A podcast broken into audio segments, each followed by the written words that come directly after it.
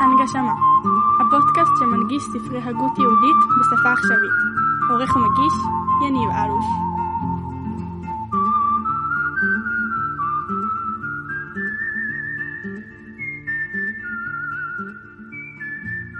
שלום חברות וחברים וברוכים השבים והשבות למיזם הנגשמה, אני יניב אלוש ואנחנו בספר דרך השם של הרמח"ל רבי משה חיים לוצטו. ברוך השם הגענו לחלק ד' של הספר, החלק האחרון בעבודת בוראנו, אחרי שלמדנו את שלושת החלקים הראשונים המדהימים בהם הרמח"ל דיבר איתנו במבט מאוד מאוד של מעוף ציפור שמדבר על הבורא יתברך שמו וכללים בסיסיים בבורא יתברך שכל אדם מאמין מישראל צריך שיאמין וידע.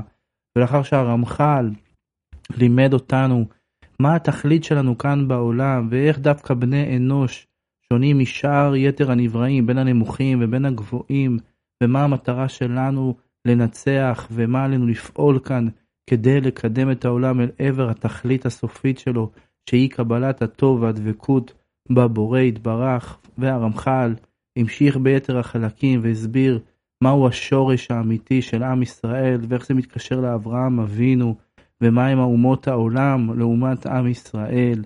ודיברנו על הנפש ועל הנשמה ועל כוחות הרע ועל כוחות הטוב ועל הדרך שבה הקדוש ברוך הוא מנהיג את העולם ומידת המשפט וכיצד כל אדם מקבל בדיוק לפי מעשיו ואיך יש חלוקה של תפקידים בתיקון הכללי, ודיברנו על רוח הקודש ושמות הקודש ועל נבואה, באמת אה, נושאים מרתקים שרק הרמח"ל יכול ללמד עם אה, אה, גישתו המדהימה להפוך את הכל לכללים, אבל הכל היה על סדר של מתחילים מגבוה ולאט ולאט מצטמצמים, מבינים יותר לפרטים, דברים, אה, ומחברים אותם לשורש שלהם, לנקודה. היותר כללית ובכלל הנושא הזה שהכל מתחיל בשורשים ורק אחר כך עובר לענפים, כך גם הרמח"ל בנה וכתב את הספר הנפלא, זה ספר הכללים, כללי האמונה, שגם הוא בנוי בצורה של שורשים והולך ויורד אל ענפים. וחלק ד' הוא חלק שכולו ענפים, כלומר פרטי עבודה, חלקי עבודה כשמו, בו הרמח"ל ייתן ממש דוגמאות פרקטיות מהמציאות היומיומית, ואז אנחנו נוכל ללמוד ולחבר אותם לכל הדברים הגבוהים, השורשיים, שלמדנו ביתר החלקים. אז אם זו פעם ראשונה שהנכם מאזינים למיזם, אז אנחנו מאוד ממליצים אה, לחזור איתנו אה, מההתחלה.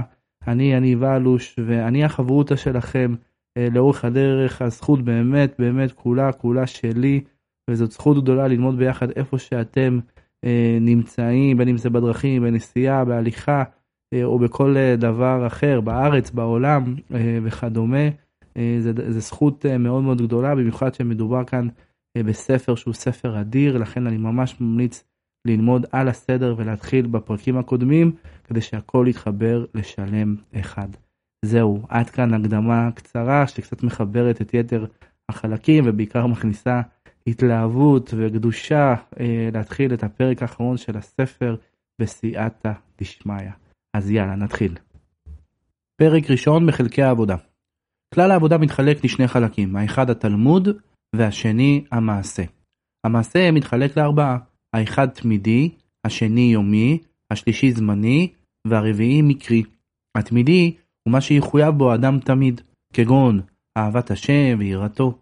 היומי, מה שיחויב אה, בו בכל יום, והיינו הקורבנות בזמן הבית, ועכשיו התפילות הוא קריאת שמע. הזמני, מה שיחויב בו בזמנים ידועים, כגון שבתות וימים טובים. המקרי, מה שיחויב בו לפי מה שיגיע לו מן המקרים, כגון חלה ומעשר, פדיון הבן וכיוצא, ובכל אחד מאלה יימצאו ציוויים ואזהרות, דהיינו, עשיין ולווין והם הם, סור מרע ועשה טוב.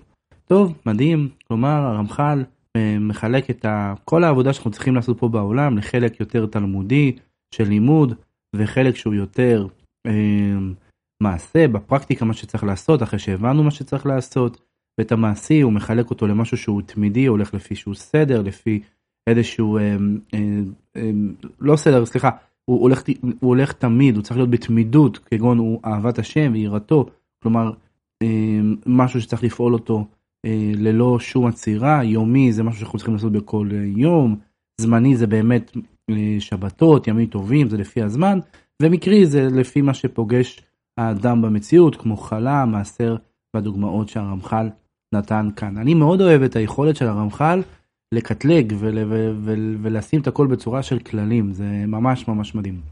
חוזרים לשון הרמח"ל, ואומנם עיקר כל העניינים האלה בדרך כלל נתבהר בחלק ראשון, פרק רביעי, שהוא הפנייה אליו יתברך ובקשת קרבתו.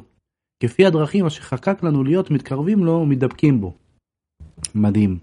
החלק ד' מחובר לשאר החלקים כמו שאמרתי בפתיח, כלומר זה שיש את כל המעשי והיומי והזמני והתמידי וכדומה, זה הכל בסוף בכלל שלו, במהות שלו, להיות דבוקים בהשם מטבח מעשים שגורמים לך להיות דבוק בבורא. אוקיי בוא נמשיך בלשון הרמח"ל, והנה צריך שנשתדל להסיר כל מיניות הרע הדבק בחושך החומריות והעולם הזה, ולהתאמץ בהתקרבות לו עד שנדבק בו, ונשתלם בשלמותו, שזה כל חפצו יתברך, וכל תכלית בוראו את הבריאה הוא כמו שזכרנו. שוב, חוזרים למהות, כל המעשים הללו בסופו של דבר בעומק שלהם, בשורש שלהם, זה מאמץ להגביר את ההשתלמות של האדם ולדבוק באור, ובעצם להסיר ממנו את כל הרע ואת כל המניות, את כל מה שחוסם אותו להיות מחובר לתדר האלוקי. חוזרים לשון הרמח"ל.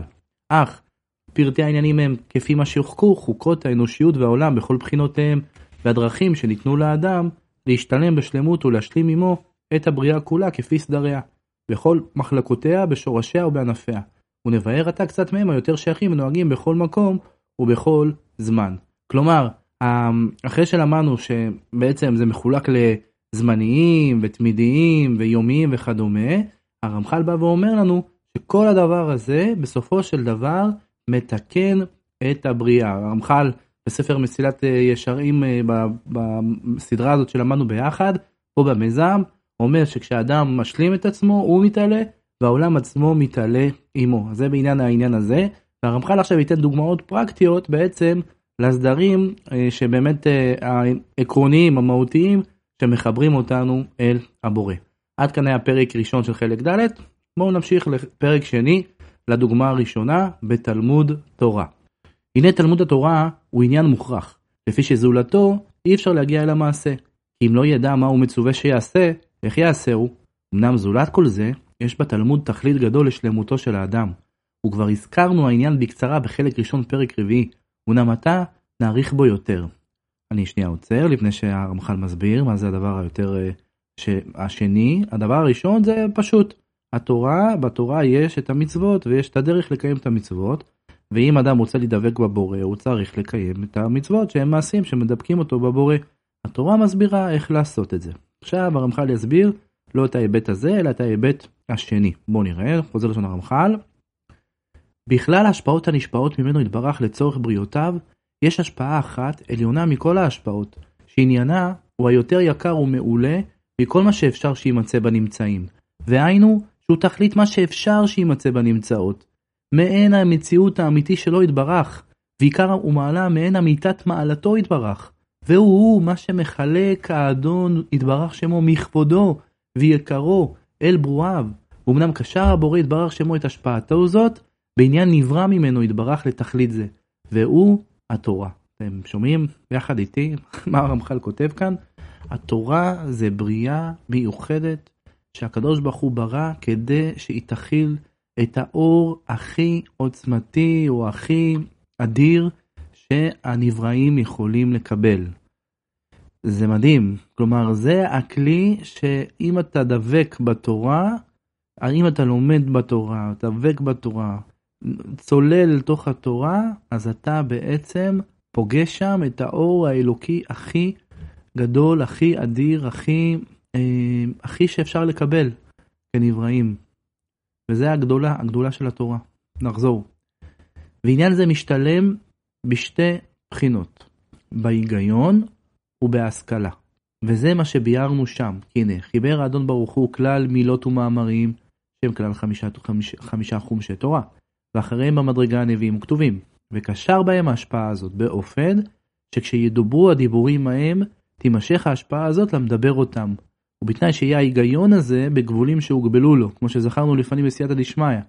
וכן בהשכלת מה שנכלל בדיבורים ההם, לפי דרכיהם האמיתיים, תימשך ההשפעה הזאת למשכיל אותם. כלומר, הרמח"ל מלמד אותנו ומזכיר לנו שכשאדם לומד את ואומר את התורה, מוציא את התורה מהפה שלו, בדיבור שלו, ובמיוחד אם הוא גם משכיל ומבין, ועושה את זה בתנאים של כמובן קדושה ובתנאים שהוא נזהר בשרביטו של מלך וכל הנקודות ההם שהזכרנו בפודקאסטים הקודמים, אזי הוא מתחבר לאור האלוקי, לאור שהכי, אמ, שהכי אפשר להתחבר אליו כנבראים כמו שאמרנו קודם, וזה דבר בוודאי אדיר. חוזר לשון הרמח"ל, אמנם מדרגות מדרגות יש בהשפעה הזאת ככל שאר ההשפעות והעניינים שבמציאות, ונתחלקו המדרגות האלה בחלקי ההיגיון וההשכלה כפי מה שראתה חוכמה עליונה עיתונאות, שבחלק אחד מן ההיגיון תימשך מדרגה אחת מן ההשפעה, ובחלק אחר מדרגה אחרת וכן בהשכלה. אך אין לך חלק מתלמוד תורה שלא תימשך בו מדרגה אחת ממדרגות ההשפעה הרמה הזו, אם יישמרו בו התנאים המצטרכים. כלומר, אני, אני חושב שבאמת הכוונה פה לפרדס, לפשט, רמז, דרש, סוד, וכל אחד יש בו עניין של יותר של ביאור המילים או ביאור הפשט, אה, לימוד פשוט והתעמקות, שאולי זאת הכוונה פה להיגיון ולהשכלה, ויש לזה מדרגות אה, על גבי מדרגות, הפוך בה והפוך בה דכולי בה. חוזר לשון הרמח"ל, והנה זה פשוט שכל מה שתתעלה ההשכלה תגדל יותר מדרגת ההשפעה שתימשך על ידה. כלומר, ככל שאדם יותר צולל לתוך התורה, יותר מעמיק בה, אזי ממילא הוא מושך אליו יותר את נקודת האור. ולא ישווה מי שישכיל לשון המקראות לבד עם מי שישכיל כוונתם, ולא מי שישכיל הכוונה השטחית שבהם עם מי שיעמיק בהם יותר, ולא מי שיעמיק בהם קצת עם מי שיעמיק בהם הרבה. אמנם היה מחסדו יתברך שבכל חלק מן ההשכלה תימשך מדרגה מן ההשפעה, עד שכל מי שהשכיל בה ירוויח מן ההשפעה הגדולה הזאת מה שנקשר בהשכלה ההיא. ומי שלא הגיע לשום השכלה אלא להיגיון לבד, כבר יהיה אמצעי לו שיכולה גם לו קצת מן ההשפעה הזאת, ונמצא רובם של ישראל זוכים לה מי מעט ומי יותר. כלומר, לפי ההשתדלות של האדם בלימוד תורה, ולפי ההבנה שלו, ולפי ההשתדלות שלו, ככה בעצם הוא יהיה מחובר לשפע האדיר הזה, המגולם בתוך הבריאה הנפלאה הזאת שנקראת התורה הקדושה. ואומנם זולת זאת ההדרגה הנמצאת לגמול ההשתדלות בני אדם בה כשיעורו האמיתי עוד נמצא בהדרגה וחילוק לפי מה שצריך לתקן בכלל הבריאה, עד שאין חלק ממנה שלא יתוקן על ידו ויושלם חלק מחלקי כלל הבריאה, ונמצא שהרוצה לעבוד לפני בורו עבודה שלמה צריך שיעסוק בכל חלקיה כפי יכולתו, כדי שיגיע ממנו התיקון אל חלקי הבריאה כולה. ועל דרך הזה המוחמנו זכרונם לברכה לעולם ישלש אדם ימיו בשליש במקרא, שליש במשנה, שליש בגמרא. ובכלל זה כל חלקי התורה שיחלק בהם זונו עד שיוחז בכולם, ולא יניח ידו מאחד מהם. אך שיעור העסק שיעסוק בכל אחד מהם ראוי שימדד לפי מה שהוא אדם ולפי כל המקרים הקוראים אותו. כבר דיברנו מזה במאמר בפני עצמו, עיין שם, מדהים, יש פה, הרמח"ל רומז לנו על ספר אחר, פה מההערות מופיע לי שזה ספר שנקרא דרך חוכמה, ששם הרמח"ל בעצם אה, מבאר איך צריך לעשות ולחלק את הלימוד תורה, אבל פה בשבילנו צריך בעצם להבין שיש את התורה שבכתב, ויש את התורה שבעל פה, ויש אה, גמרא, ויש משנה, ויש הלכה, אה, וכל הדברים האלה האדם צריך לגעת בכולם, למה? כי התורה היא בעצם מחוברת לתיקון של כל העולם, ולכן האדם, שלמדנו בפודקאסטים ובפרקים הקודמים, שגם הוא מחובר לכל העולם, צריך לעסוק בכל התורה, בכל רבדי התורה, ואזי ממילא הוא יתקן אה, את כל העולם על ידי הלימוד תורה שלו. בואו נמשיך. אך התנאים הצריכים להתלוות לתלמוד הנה הם היראה בתלמוד עצמו ותיקון המעשה בכל עת. כן, זה לא ספר אה, לימוד כמו מתמטיקה, זה ספר קדוש. צריך לראות מה שאתה עושה, להכין את עצמך לפני שאתה לומד תורה. וזה כי הנה כל כוחה של התורה אינו אלא במה שקשר ותלה יתברך את השפעתו היקרה בה, עד שעל ידי הדיבור בה והשכלה תימשך ההשפעה הגדולה ההיא. אך זולת זה לא היה דיבור בה אלא כדיבור בשאר העסקים או ספרי החוכמות וההשכלה בכל שאר מושכלות המציאות הטבעי למיניהם, שאין בם אלא ידיעת העניין ההוא ואין מגיע ממנו התעצמות יקר ומעלה כלל, ונפש הקורא המדבר והמשכיל. ולא תיקון לכלל הבריאה. מדהים, רק בתורה קורים שני דברים כשאתה לומד את זה בהכנה הנכונה. אחד, אתה מתקן את עצמך, אתה נחשף לאור האלוקי כמו שאמרנו קודם באריכות, ושתיים, אתה ממש מפעיל תיקונים בעולם, אתה מתקן את העולם. וזה, לא, וזה אם, אם לא היה את השפע האלוקי שנמצא בתוך הדבר הזה, ואדם לא יכין את עצמו לקבלה של השפע הזה, אזי ממילא הספר הוא לא, ספר התורה חלילה לא יהיה ספר מיוחד, והוא לא יעשה את הסגולות הללו. בואו נמשיך בלשון הרמח"ל, ולא תיקון לכלל הבריאה. ואולם ההשפעה הזאת, הנה עניינה אלוקי, כמו שזכרנו, ולא עוד אלא שהוא היותר עליון ונשגב שבעניינים הנמשכים ומגיעים ממנו יתברך אל הבורים. וכיוון שכן, ודאי שיש לו לאדם לירוא ולרעוד בעוסקו בעניין כזה, שנמצא הוא ניגש לפני אלוקיו, הוא מתעסק בהמשכת האור הגדול ממנו אליו, והנה צריך שיבוש משפלותו האנושי, וירעש מרוממותו יתברך, והנה יגן מאוד מחלקו הטוב שזכה לזה, אך ברעדה, כמו שנאמר, כמו שלמדנו, ונכלל בזה שלא ישב בקלות ראש, ולא ינהג שום מנהג ביזיון לא בדבריה ולא בספריה, וידע לפני מי הוא עומד או מתעסק, ואם הוא עושה כן אז יהיה תלמודו מה שראוי לו להיות באמת, ותימשך על ידו ההשפעה שזכרנו, ויתעצם בו היקר האלוקי, וימשך תיקון והרע לכל הבריאה, אבל אם תנאי זה יחסר ממנו, לא תימשך ההערה על ידו, ולא יהיו דבריו אלא כשאר כל הדיבורים האנושיים.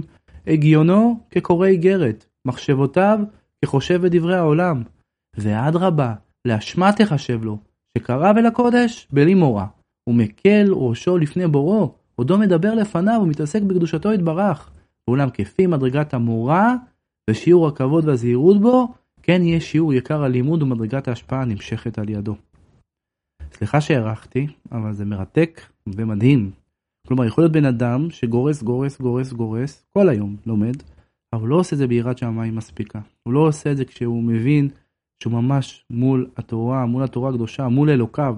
לעומת זה אדם שלומד מעט כי הוא, לא יודע, מתפרנס וכדומה, אבל את השעה הזאת שהוא לומד ביום, הוא עושה את זה בקדושה יתרה, הוא מכין את עצמו לפני, הוא מבין, הוא, הוא, הוא, הוא מבין שהוא עומד לפני בוראו. זה לימוד תורה. ואדם נמדד, אה, אדם נמדד, לפעמים אנחנו מתבלבלים, אנחנו חושבים שההספקים שלנו, ואנחנו הזמנים, והנה סיימתי פה איזה דף או איזה גמרא וכדומה, רואה את החבר ואז אולי אתה קצת ככה מתאכזב, זה לא העניין, העניין הוא כמה אתה מחובר ללימוד תורה, כמה אתה מחובר לקדוש ברוך הוא על ידי הלימוד תורה. ככה בכל אופן אני מבין את הרמח"ל. חוזר שונה רמח"ל, והתנאי השני הוא תיקון המעשה.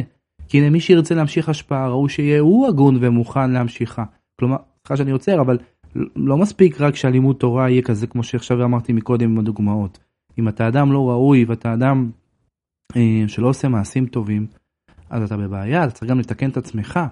אכן אם הוא מטמא את עצמו באשמות ופשעים, הוא מרחיק עצמו מבוראו, וזונה מאחריו אחרי כוחות הטומאה והרע. כן, זה על ידי מעשים שאדם, לא יודע מה, עוסק בכל מיני אה, דברים שלא טובים לראות, אה, או עושה מעשים לא טובים, או פוגע באנשים אחרים וכדומה. חוזר שנה מחל, ודאי שיאמר בו, ולרשע אמר אלוקים מה לך לספר חוק, חוקיי, וכו'. וכן אמרו לכם לזכרון לברכה, כל המלמד לתלמיד שאינו הגון, כאילו זורק אבן למרקוליס. והנה איש כזה, ודאי שתורתו לא תמשיך מן ההשפעה שזכרנו שום מדרגה כלל. ואף על פי כן, רז גדול גילו לנו חכמינו זיכרונם לברכה, שאילו לא היו רשעים עוזבים את תלמוד תורה, טוב שהיו חוזרים למוטב. כי אף על פי שאין בכוחם להמשיך שום המשך מלפניו יתברך כמו שזכרנו, כבר דברי התורה בעצמם מקודשים ועומדים מצד עצמם, עד שבהתמיד העסק בהם, יגיע מהם פעם אחר פעם קצת התעוררות, וכמו שדמות הערה, קטנה שבקטנות אלא עוסק בם, שסוף סוף תגבר עליו ותחזירו למוטב. הוא מה שאמרו חכמינו זיכרונם לברכה, הלוואי אותי יעזבו, ותורתי שמרו. שהמאור שבה מחזירה למוטב. ואומנם פשוט הוא שאין הדברים אמורים במי שיתעסק בה דרך שחוק ועיתול או לגלות בפנים שלו כהלכה, אלא שיתעסק בה לפחות כמו שמתעסק בשאר החוכמות. כלומר, אדם חילוני שלא מאמין, או שבוחר לא להאמין ולומד תורה, אבל לומד תורה בכבוד ובצורה אה, מכובדת, אה, התורה תשפיע עליו, והתורה תקרב אותו אל השם יתברך, וזה אה, מדהים, מדהים, מדהים, מדהים, אה, וזה גם חלק מהמטרה של המיזם שלנו, שבעצם כל אחד יוכל אה, לנסות ולהצליח טיפה להבין על ידי החברות שאנחנו עושים כאן בפודקאסט הזה, אה, דברים כאלה עמוקים וגדולים שהרמח"ל מלמד אותנו. בואו נמשיך עוד טיפה. ואולם, מי שמתאר ומקדש עצמו במעשיו, הוא ימשיך בתלמודו השפעה כשיעור הכנה שהכין את עצמו, או כשיעור שירבה בהכנה, כי אני ירבה יקר התלמוד בכוחו. והוא מה שמצינו בחכמים הקדמונים, שתורתם הייתה מאתריתם כוח גדול, ונותנת להם מעלה ויקר, מה שלא נמצא בדורות האחרונים, מפני יתרון הכנתם על הכנת האחרונים. וכבר אמרו על יונתן בן עוזיאל, שבשעה שהיה עוסק בתורה, כל עוף שהיה פורח, פורח עליו היה נשרף, מפני עוצם השראת השכינה שהייתה שורה עליו על ידי לימודו. החיבור של התורה והעובדה שהשפע האלוקי נמצא בתוכה והעובדה שכל אחד יכול ללמוד אם הוא עושה את זה בצורה מכובדת וככל שאתה יותר עובד על עצמך ומכין את עצמך להיות כלי ראוי ככה גם ממילא ההשפעה של התורה היא, היא יותר ניכרת ואתה לא רק מתקן את עצמך אלא מתקן את העולם. בואו נסיים בפרק השלישי במעלות אהבת השם ויראתו.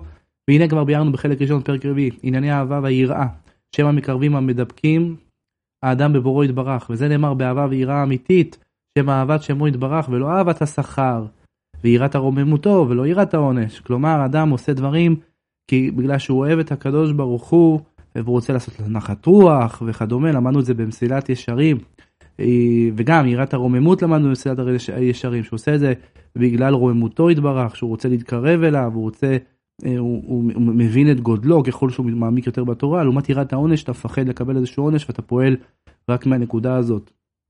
נחזור של הרמח"ל, והנה היראה הזאת היא מתארת את האדם מחושך חומריותו וגופניותו, ומשרה עליו השראת שכינה, וכפי שיעור היראה, כן יהיה שיעור הטהרה וההשראה, ומי שמגיע להיות ירא ביראה זאת תמיד, תהיה השכינה שורה עליו תמיד, ודבר זה נמצא בשלמות משה רבנו עליו השלום, שאמרו עליו יראה לגבי משה מילתא זוטר תהי, וכן זכה להשראת השכינה בתמידות. והנה הדבר קשה לשאר בני אדם שישיגהו כראוי. אמנם כפי מה שישיג ממנה, כן יהיה כוח טהרתו וקדושתו, כמו שזכרנו. ובפרט בעת התעסקו במצוות ובתלמוד, שהנה היא לא תנאי הכרחי לשלמות התלמוד ההוא, המצווה היא כמו שזכרנו. כלומר, כשאדם בא ומבין שהוא עכשיו עומד לפני מלך מלכי המלכים הקדוש ברוך הוא, וחש את יראת רוממותו סביבו, ומתפעל מהדבר הזה, אזי ממילא גם המצוות שלו, הלימוד שלו, וכל מה שהוא עושה, הם ברמה של קודש מאוד מאוד גדולה. חוזר של הרמח"ל, והאהבה היא המדבקת ומקשרת את אדם בבורו, מיפה כוחו ומעטריתו עטרות גדולות, והעיקר בשמחת הלב, והתלהטות הנשמה לפני בורא. וימסר האדם עם כל מאודו לקידוש שמו יתברך ולעשות נחת רוח לפניו. וכבר נתברו במקומם ואין צריך להאריך בהם, תמיד להאריך בם. תמיד אני אומר, נותן דוגמת הסוכה, שאחרי יום כיפור אתה מרגיש כל כך טהור וקדוש ונקי, וישר אתה קופץ לסוכה ובונה אותה בכל כך חדווה לעשות נחת רוח להשם, ככה צריך להיות גם ביום יום, אשרי מי שזוכה, וזאת עבודה מאוד מאוד גדולה. והנה לחלק הזה מתחבר האמונה בו יתברך, ובייחודו, שהקדוש ברוך הוא אחד יחיד ומיוחד, וכל מה שלמדנו בפרק הראשון, בחלק הראשון של הספר הזה, הביטחון בהשם וכיוצא, כל אלה, כל, כולם, הביטחון וכיוצא, כולם עניינים מדביקים את האדם בבורא יתברך, ומחזקים בו הקדושה וההערה. עד כאן סיימנו את פרק, אה, אה, פרק ראשון, שני ושלישי בחלק ד', מעט הארכתי, אבל אני חושב שזה חשוב. אה, שוב, הרמח"ל מחבר אותנו לשורשים על ידי דוגמאות מהענפים, ואשרינו, אשרינו שזכינו ללמוד בספר הנפלא הזה. ניפגש בפודקאסט הבא שיעסוק בפרק הרביעי. תודה רבה לכם, חברותות אהובות, בשם השם, נעשה ונצליח.